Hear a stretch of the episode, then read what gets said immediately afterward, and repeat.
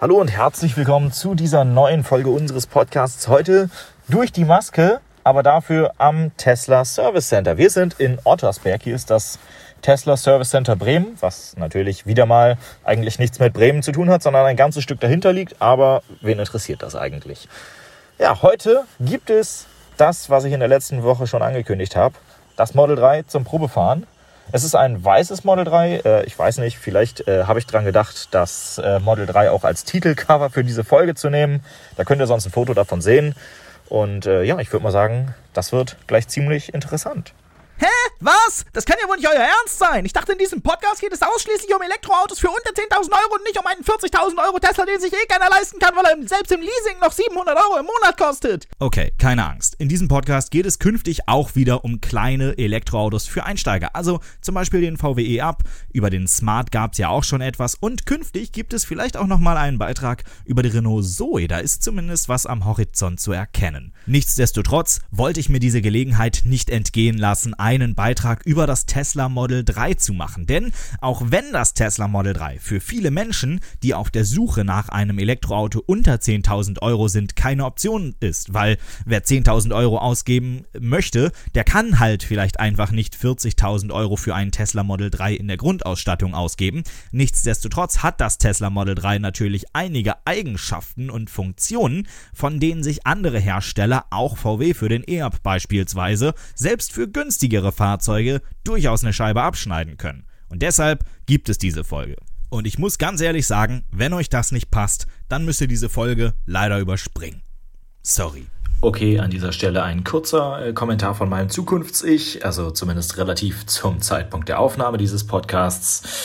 Ich schneide das Ganze gerade und stelle fest, ich habe vergessen, ein Foto vom Tesla zu machen und folgerichtig kann ich euch gar kein äh, urheberrechtsfreies Foto ins Cover packen, also müsst ihr leider wieder mal mit unserem Ab vorlieb nehmen. Sorry, tut mir leid. Okay, zuallererst einmal, der Typ, der da bei mir sitzt gleich, das ist der Silvio, der ist äh, ebenfalls wie ich ja auch äh, sehr technikversiert und äh, Informatiker und dementsprechend war das erste Feature, was wir ausprobieren mussten, natürlich richtig die Beschleunigung, aber direkt danach kam dann auch tatsächlich schon der Autopilot. Ähm, ja, haben wir auch gemacht. Jetzt wird es echt mal interessant. Schafft es dieses Auto komplett autonom auf die Autobahn? Und wenn ja, wie heftig klatscht er uns in die Sitze? Hallo? Will er, losfahren? er will gar nicht losfahren. Er fährt los. Er erkennt auf jeden Fall, dass da ja, jemand er fährt läuft. langsam los und merkt, dass da noch jemand ist. Ja, verpisst euch alle, das Auto will fahren. ich bin mir nicht sicher, ob er das mit dem gegen, entgegenkommenden Verkehr checkt. Ich glaube, ich fahre Ja, wir fahren mal eben selber, sonst nervt's alle. Ja. Also da muss noch nachgebessert werden hier. Bis das richtig zukunftsfähig ist, da. So, jetzt möchte ich hier auf 50.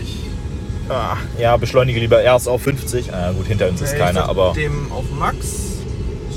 55. hier Experimentierfahrt. Ja, wofür ist es so, gut, ne?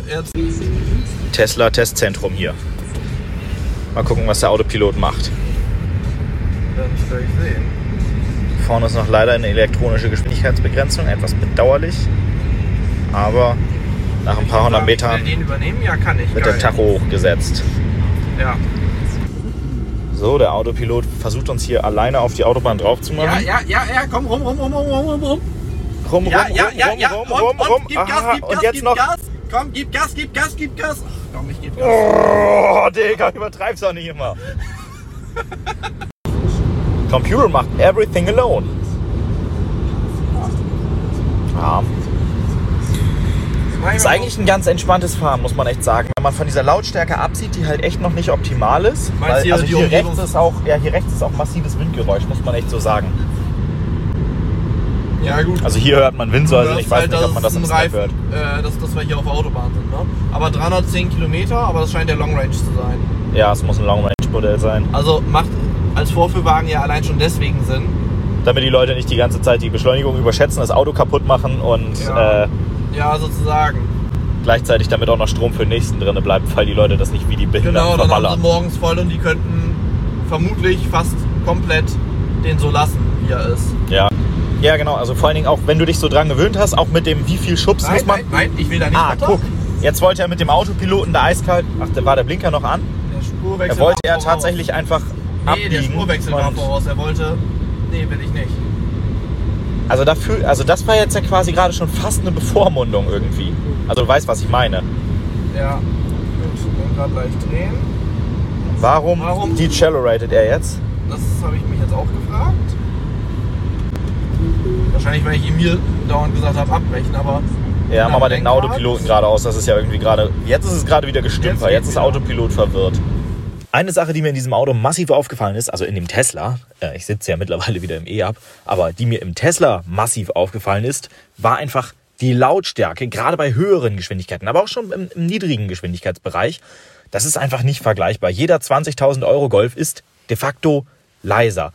Insbesondere bei höheren Geschwindigkeiten, wo der Motor einfach weniger auffällt, sondern man mehr Abrollgeräusche und Windgeräusche hört. Und ähm, Windgeräusche hat der ID3 serienmäßig. Also wirklich massiv. Das ist ähm, echt krass. Also wir sind das Auto auch ausgefahren und äh, ab 200 äh, war das echt nicht mehr feierlich. Und gleichzeitig muss man einfach sagen, äh, war das Problem auch noch eine schlecht verarbeitete Dichtung an der rechten Tür, wo ich natürlich dann prompt als Beifahrer zu dem Zeitpunkt saß, ähm, die dazu geführt hat, dass sich permanent quasi ein leichter Unterdruck gebildet hat, weil man quasi einfach durch, die, durch den Luftstrom am Außenrahmen des Autos entlang einfach einen, einen, einen Sog erzeugt hat. Und das war echt ein Erlebnis, das hätte man bei einem deutschen Hersteller bei einem 40.000 Euro Auto so definitiv nicht erhalten. Und dieses Auto, was wir da gefahren sind, in der Konfiguration war sogar erheblich teurer als 40.000 Euro.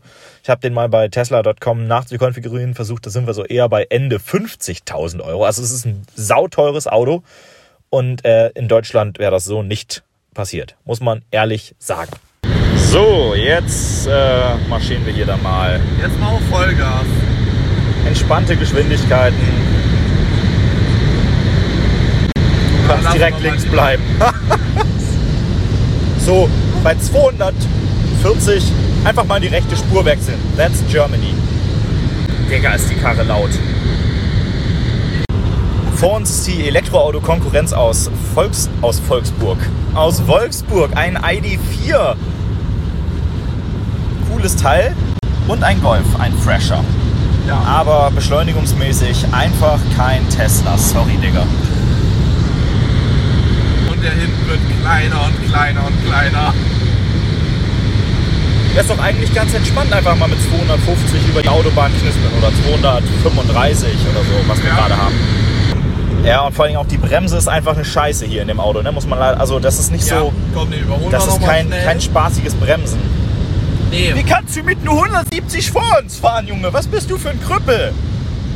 Unglaublich. Ja, vor allen Dingen gerade, also gerade was wir jetzt eben hatten mit diesem Ort, Ortseingang und der knallt mit 100 in den Ort rein und geht dann in die volle Rekuperation, ohne richtig zu bremsen. Ja. Wenn da ein Blitzer steht, bist du immer ein Lappen los. Das ist, also da muss Autopilot noch machen. ja. Und statt dass man dem Autopiloten den Lappen halt wegnimmt, kriegst du den dann halt weg. Ne? Gut, jetzt. Stoppschild zeigt er auch an, genau. Einwandfrei. Gut, Jetzt sage ich, ich will weiterfahren. Und er lenkt alleine, passt sich an. Nee, Aber jetzt kann er nicht sehen, ob hier was ist. Ne? Ja, Deshalb ich lasse den mal ganz schnell. Sorry. muss das ständig sein. Ich meine, der Tesla-Moment ist schön, aber Das ist anstrengend. Also was man zu diesem Auto natürlich sagen muss, das Ding zieht super an. Also äh, Beschleunigung hat er. Also wirklich, wir haben ja nun äh, nicht mal eine Performance-Variante von dem Auto gefahren, sondern die äh, Long-Range-Version. Ähm, und auch die zieht hammermäßig an. Das kann man nicht anders sagen. Also Beschleunigung ist super, da brauchen wir uns nicht drüber unterhalten. Alles unter sechs, sieben Sekunden ist ja sowieso für deutsche Verhältnisse immer ausreichend. Ich meine, selbst mit dem E-Up ist man an der Ampel immer der Schnellste. Bis 50. Schneller darf man innerorts sowieso übrigens nicht. Für alle, die jetzt sich äh, proletenmäßig denken, so, ja, aber ab 95 ziehe ich dich ab. Ja, ne? also innerorts, ne, ab 95, wenn ihr mich dann habt, dann herzlichen Glückwunsch. Man muss einfach sagen, der Tesla ist, äh, der ist natürlich dadurch auch viel langstreckentauglicher und landstraßentauglicher. Das muss man einfach, das muss man ihm auch einfach zugute halten. Und es macht ja auch Spaß, unabhängig davon, wie viel Energie man damit eigentlich äh, permanent verprasst. Ja, Doch Sport. Oh!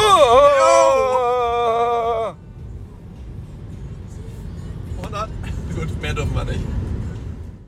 Ein Punkt, der ja zum Beispiel beim VW ID3 immer wieder kritisiert wird. Mit dem Auto war ich auch schon unterwegs. Eventuell kommt es in den nächsten Wochen nochmal dazu, dass ich nochmal mit dem Auto fahre. Vielleicht nehme ich dann auch wieder eine Podcast-Folge auf.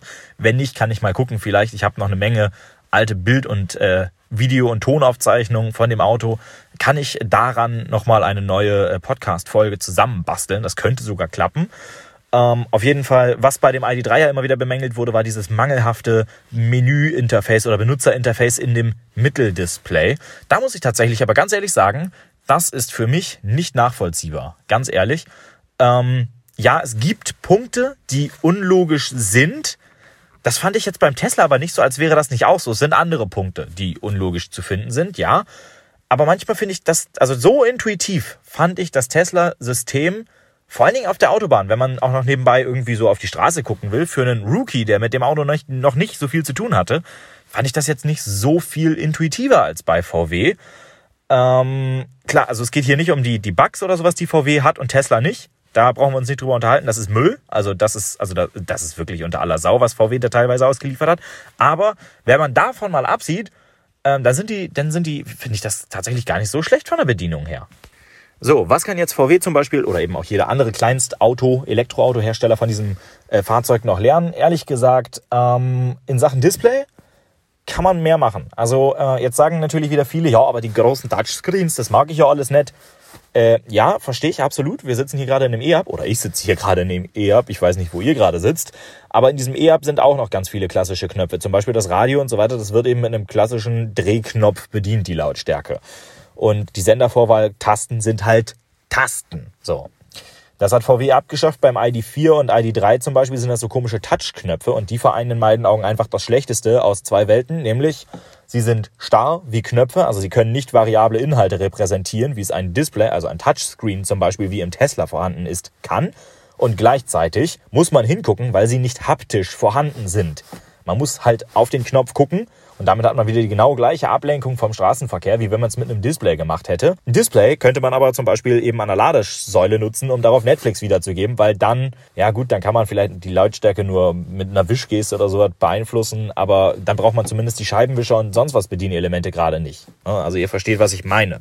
Die Frage ist natürlich jetzt auch irgendwie, muss man jetzt sowas wie so ein großes Display zwangsläufig äh, in einen E-Hub integrieren? Nein, definitiv nicht also das ist, das tut halt nicht Not, weil dieses Auto ist kein Langstreckenauto und auch der ID 1 oder 2, wie auch immer der Nachfolger hiervon zum Beispiel mal heißen wird, das wird kein Langstreckenbomber sein, sondern immer noch ein Kleinstwagen für die Stadt mit beschränkter und überschaubarer Reichweite und äh, geringem Fahrkomfort auf der Autobahn. Und da braucht man nicht zwangsläufig Features wie Netflix, die halt autobahntauglich sind. Das kann VW sich nur super gut abgucken für den ID3 oder ID4, die man ja nun vielleicht doch häufiger mal auf der Autobahn antreffen könnte. Was können sie auf jeden Fall? Also VW für alle Modelle von Tesla lernen. Ganz ehrlich, Aerodynamik. Also das, was das Model 3, ja klar, über den, die Lautstärke und die Windverwirbelung an den Fensterdichtungen und so weiter, da brauchen wir uns nicht drüber unterhalten, das ist kacke, weil das ist einfach zu laut. Das würde VW so auch nicht äh, durch die Qualitätskontrolle durchgehen lassen, also das hätte ich noch nie erlebt. Aber in Sachen Frontaerodynamik zum Beispiel, die Frontschürze und so weiter, ähm, das ist tatsächlich einfach schon entscheidend, weil man muss ja einfach mal quasi nach Newton ist ja besagt auf der Autobahn, wenn man eine bestimmte Geschwindigkeit hat und sie halten möchte, dann äh, muss man ja nicht etwa die Masse noch zusätzlich beschleunigen oder sonst was, sondern dann kürzt sich ja aus der Masse, aus der Gleichung die Masse heraus, sondern dann sind nur noch die quasi entgegenwirkenden Energien nötig und die entgegenwirkenden Kräfte nötig. Und das ist zum Beispiel Windwiderstand und Rollwiderstand. Und während ich den Rollwiderstand ehrlich gesagt nicht wirklich beurteilen kann, kann ich vom Windwiderstand definitiv sagen, da ist der äh, da ist das Tesla Model 3 erheblich besser, erheblich besser als der wesentlich kleinere E-Up. Und das hat einfach effektiv zur Folge, dass man auf der Autobahn bei 120, 130 km/h das gleiche verbraucht und beim Tesla einfach ein viel größeres Auto dabei hat. So, das soll es dann auch mit dieser Folge des Podcasts schon gewesen sein. Heute quasi ohne richtig fertiges Mikrofon, bis auf diesen einen kurzen Tesla-Disclaimer ganz am Anfang, den ich natürlich jetzt reingeschnitten habe. Und äh, den Abspann, der gleich kommt, der ist natürlich auch mit dem richtigen Mikrofon aufgenommen, sondern das hier ist alles im Auto, äh, wie es äh, aufs Handy einprasselte, aufgezeichnet und zu einem Podcast zusammengestitcht worden. Bei den nächsten Folgen wird das wieder besser, versprochen. Ähm, bis dahin freue ich mich, wenn ihr diesen Podcast weiterhin verfolgt und äh, bis dahin, ciao. Eine kleine Anmerkung habe ich noch. Ihr könnt diesen Podcast künftig ganz einfach mitgestalten. Sendet dazu einfach eure Frage, Anmerkung, Kritik oder eure Wünsche per Mail an elektro@hendrikfinke.com. Gerne könnt ihr eure Frage auch als Audio anhängen, dann kann ich euch nämlich ganz einfach und elegant hier mit zu mir in den Podcast holen.